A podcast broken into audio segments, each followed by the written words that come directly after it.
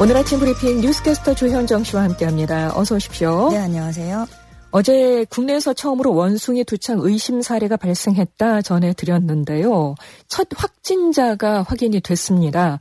외국에서 입국한 내국인이라고 하죠? 네, 질병청에 따르면 확진자 A씨는 독일에서 체류하다가 지난 21일 오후 4시께 귀국했습니다. 입국 전인 이달 18일에 두통 증상이 발현했고 입국 당시에는 미열, 인후통, 무력증, 피로감과 함께 피부 병변을 보였습니다. A씨는 입국 후에 질병청에 의심 신고를 했고요. 공항 검역수와 중앙 역학조사관에 의해서 의사 환자로 분류됐다가 지금은 국가지정 입원 치료 병상인 인천 의료원으로 이송돼서 치료받고 있습니다. 한편 의심자 중에 증상이 있으면서도 증상 없음에 표시했던 외국인 입국자가 있었는데요. 인후통과 림프절병증, 수포성 피부병변 증상이 있었는데 수도인 것으로 확인이 됐습니다. 네. 어, 근데 뭐 입국 단계에서 자신은 발열 없다 뭐 이렇게 그냥 네. 음, 들어와서 그래서 또 문제가 되고 예, 있죠. 발열 검사로 혼자서만 또 빠져나오기도 했었죠. 네. 네.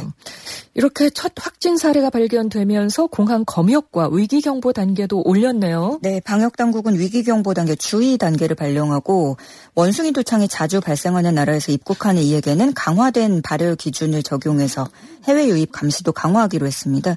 백신을 희망자들이 접종받을 수 있도록 할 예정이고요. 3세대 백신도 신속히 도입하고자 추진 중이라는 것이 당국 의 설명입니다. 네, 미국 질병통제예방센터가 발표한 원숭이 두창 식별 지침이라는 게 있는데 이것도 잘 참고해야 한다고요. 예, 어, 최근에 감염된 환자들이요. 과거에 보고됐던 환자들과 다른 증상을 보이고 있기 때문입니다. 네. 어, 지금까지 알려졌던 원숭이 두창 대표적인 초기 증상이라고 하면 발열, 두통, 근육통 또는 피로감이었고 발진은 이후에 1일에서 3일 뒤에 얼굴을 시작으로 신체 다른 부위로 퍼지는 걸로 알려 죄송합니다. 알려져 있었거든요. 그런데 미국 질병통제예방센터가 새롭게 발표한 내용에 따르면 대부분의 새로운 감염자에게서 입이나 생식기 또는 항문 주변에 발진 징후가 먼저 보였고 곧바로 액체로 찬 물집으로 변한다는 설명입니다. 곧바로. 네. 예. 특히 이제 새로 보고된 증상으로는 항문 직장 통증, 직장 출혈, 장염 또는 대변이 마려운 느낌 등이 있었던 것으로 알려졌습니다. 한편 원숭이 두창 확산세가 심상치 않자 세계보건기구 WHO는 현지 시각으로 오늘 긴급 회의를 개최합니다. 어, 전 세계적으로 연일 감염자가 나오면서 국제적 공조의 필요성을 공감한 건데요. WHO가 공중보건 비상 사태를 선포할지에도 관심 쏠리고 있습니다. 자, 이렇게 확진자가 나왔습니다만 더 이상 확진자가 발생하지 않도록 철저히 대비해야겠습니다. 자, 누리호가 쏘아 올린 위성이 지상과의 교신에 성공했습니다. 아, 네. 어, 항공우주연구원은 성능검증 위성으로부터 받은 위성 상태 정보와 데이터를 분석한 결과 위성 상태는 양호하고 모든 기능이 정상적으로 작동되고 있음을 확인했다고 말했습니다. 어, 발사 당일에 남극 세종기지에서 성능검증 위성의 기본 상태 정보를 수신한 데 이어서 양방향 교신이 이루어짐에 따라서 누리호의 위성궤도 투입 성능이 완전하게 확인이 된 겁니다. 어, 이로써 우리나라는 실용위성 자체 발사 역량을 완벽하게 갖추게 된 건데요. 성능 검증 위성은 앞으로 일주일간 자세를 안정화하면서 위성 상태를 점검하고요. 29일부터는 국내 대학에서 개발한 큐브 위성 4기를 이틀 간격으로 하나씩 사출하게 됩니다. 이 큐브 위성 사출 과정은 성능 검증 위성이 달린 전용 카메라를 통해서 어, 촬영하고 지상국으로 전송되게 됩니다. 아, 그 사진이 어떤 모습일까 궁금해지네요. 네. 자, 이제 곧 여름 휴가철이 다가오면서 방역 당국이 코로나 방역을 위해서 긴장의 끈을 조이고 있죠. 어, 특히 피서객들이 몰리는 곳들이 문제인데요. 지난해 여름철에도 델타 변이에 의한 4차 유행 기폭제가 됐었고 더욱이 올여름은 지난 4월에 사회적 거리 두기가 완전히 풀린 뒤에 처음으로 맞는 휴가 시즌이기 때문에 어, 하반기 재유행 여부를 가를 분수령이 될 전망입니다. 네. 방역 당국의 권고 사항에 따르면 해수욕장에서도 샤워실이나 관리사무소 등 실내 부대 시설에서는 마스크를 꼭 착용해야 되고요. 어, 해변에 비치된 파라솔은 최소 1m 이상의 간격을 유지해야 됩니다. 다음 달 중에 혼잡도 신호등제라는 거를 실시를 하고요. 어, 권역별로 밀집도가 낮은 한적한 해수욕장 50곳을 선정해서 안내할 계획입니다. 그리고 이제 여름에 에어컨 사용을 하다 보면은 계속 창문을 닫고 생활하는 것도 문제가 되잖아요. 공연 여가 시설도 주기적인 소독과 환기를 강화하게 됩니다. 어, 극장들은 영화 상영관마다 또 상영 회차 사이사이마다 환기가 권고가 되고요. 동시에 정부는 휴가 전후 또는 여행 중이라도 의심 증상이 나타나거나 유증상자와 밀접 접촉한 경우에는 호흡기 환자 진료센터를 내원해서 즉시 검사 받아줄 것을 당부했습니다. 네. 버스, 철도, 여객선 터미널 등에서는 음식물을 섭취한 전후로 마스크를 상시로 착용을 해야 되고요. 물론 이동 수단에서도 주기적인 환수는 환기는 필수입니다. 네. 뭐 음식 먹다가 보면은 자꾸 잊어버리고 깜빡하죠. 예. 마스크 없이 그냥 일어서게 돼요. 예. 주의해야겠습니다. 아, 네. 자, 휴가철 외국 여행 계획하시는 분들도 있으실 텐데요. 코로나로 막혀 있었던 김포 한해다 하늘길이 2년 3개월 만에 열린다고 하죠? 네, 국토교통부와 외교부, 문화체육관광부는 김포 한해다 노선을 이달 29일부터 일주일에 8회 왕복 운항하기로 일본 측과 합의했다고 밝혔습니다. 김포 한해다 노선은 서울과 도쿄를 잇는 양국 교류의 상징적인 노선으로 꼽히는데요. 성수기 때는 탑승률이 98%에 달하는 황금 노선이라고 할 수 있습니다. 윤석열 대통령이 당선자 신분일 때 일본에 파견한 한일 정책협의 대표단이 일본 측에 운항 재개를 제안한 데 이어서 윤 대통령이 또다시 운행 재개 의사를 표명하면서 본격적인 논의가 이루어졌습니다. 네. 2020년 4월에 이때 코로나 발생할 때 중단됐던 단기 방문 비자 발급도 재개되면서 관광도 가능해졌고요. 양국은 수요 증가 추세 또 항공사 준비 상황 등을 고려해서 다음 달부터 운항 횟수를 점차 늘릴 계획입니다. 네, 한일 긴장 관계가 어떻게 풀려 나갈지 이것도 좀 봐야 되겠네요. 네. 자, 이렇게 조금씩 일상 회복으로 다가가는 시도를 하고 있는데 오미크론 대유행의 사흔은 여기저기 남아 있습니다. 아. 이 오미크론의 영향으로 4월 사망자 수가 역대 최다를 기록했다고 하죠. 네, 그렇습니다. 통계청이 발표한 2022년 4월 인구 동향에 따르면 4월 사망자 수는 36,997명입니다. 전년 동월 대비 46.3%나 증가한 수치입니다.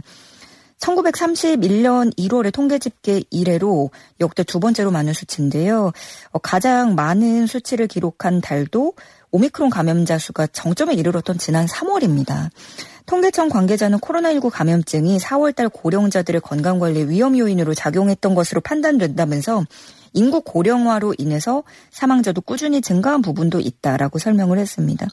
반면에 지금 출생아 수는 계속해서 줄고 있죠. 지난해 같은 기간보다 77% 감소를 했고요. 그 결과 출생아 수에서 사망자 수를 뺀 인구 자연 감소 수치는 30개월째 쭉 이어지고 있습니다. 네.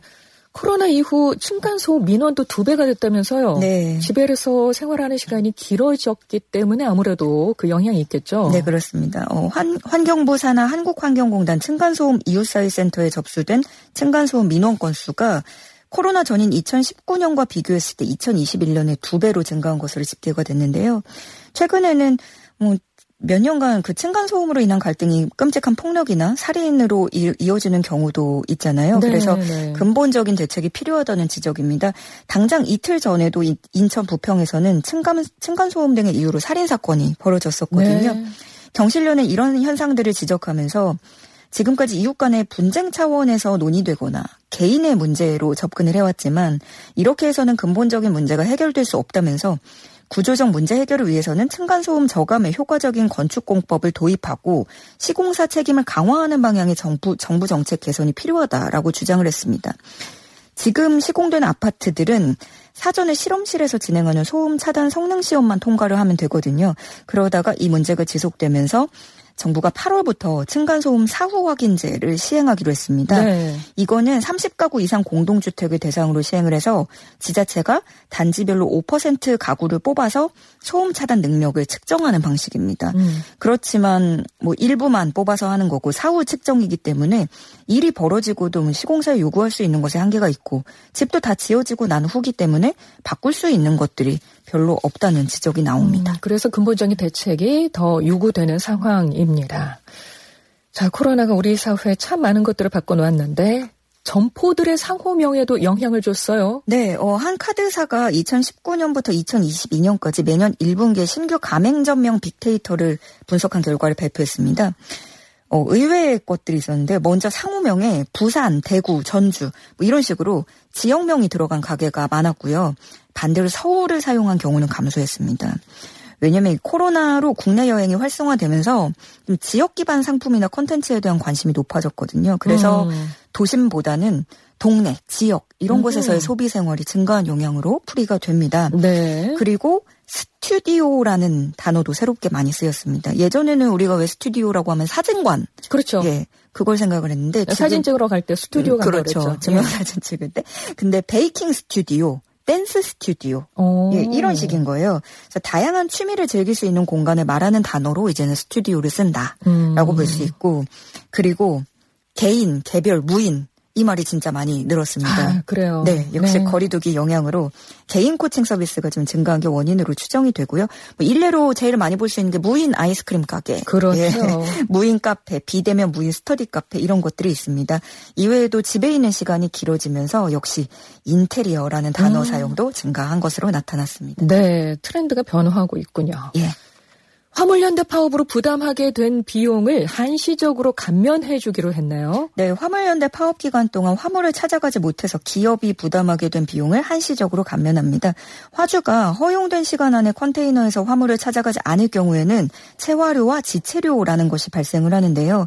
중소기업들의 피해를 최소화하기 위해서 이 기간 동안 발생한 추가 비용에 대해서는 국내 선사와 중소화주 간의 협의를 통해서 조정 가능한 부분에 대해서 한시적으로 감면해 주기로 했습니다. 어, 한편 하이트 진로는 화물연대 조합원 등을 상대로 수십억 원대의 손해배상 청구 소송을 냈습니다. 어, 화물연대는 교섭 요구에는 응하지도 않으면서 소송으로 협박하고 있다고 반발하고 있는 상황인데요. 화물연대 협상이 타결된 지도 일주일이 지났지만 하이트 진로와의 협의는 여전히 난항을 겪고 있는 상황입니다. 그렇군요.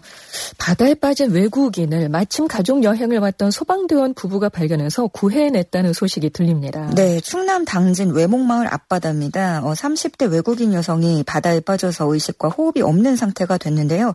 그런데 때마침 가족여행을 왔던 소방대원 부부가 이것을 발견해서 먼저 남편이 맨몸으로 20여 미터를 헤엄쳐서 구조를 했고 아내는 곧바로 심폐소생술을 실시해서 의식을 회복하게 만들었습니다. 네. 근데 이 아내가 다음 달 출산을 앞두고 몸이 좋지 않아서 병가를 낸 상태였다고 아. 해요. 예. 그런데도 주저하지 않고 응급처치를 시행한 거죠.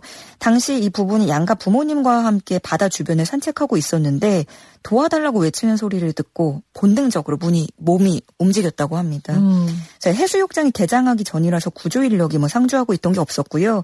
이들의 도움이 없었다면 인명사고로 이어질 수 있었던 그러니까요. 상황이었던 거죠. 예. 예, 구조된 외국인 여성은 중환자실에서 치료받은 뒤 건강을 되찾고 아. 무사히 퇴원했다고 합니다. 예, 덕분에 정말 생명을 살렸네요. 네. 예, 고맙습니다.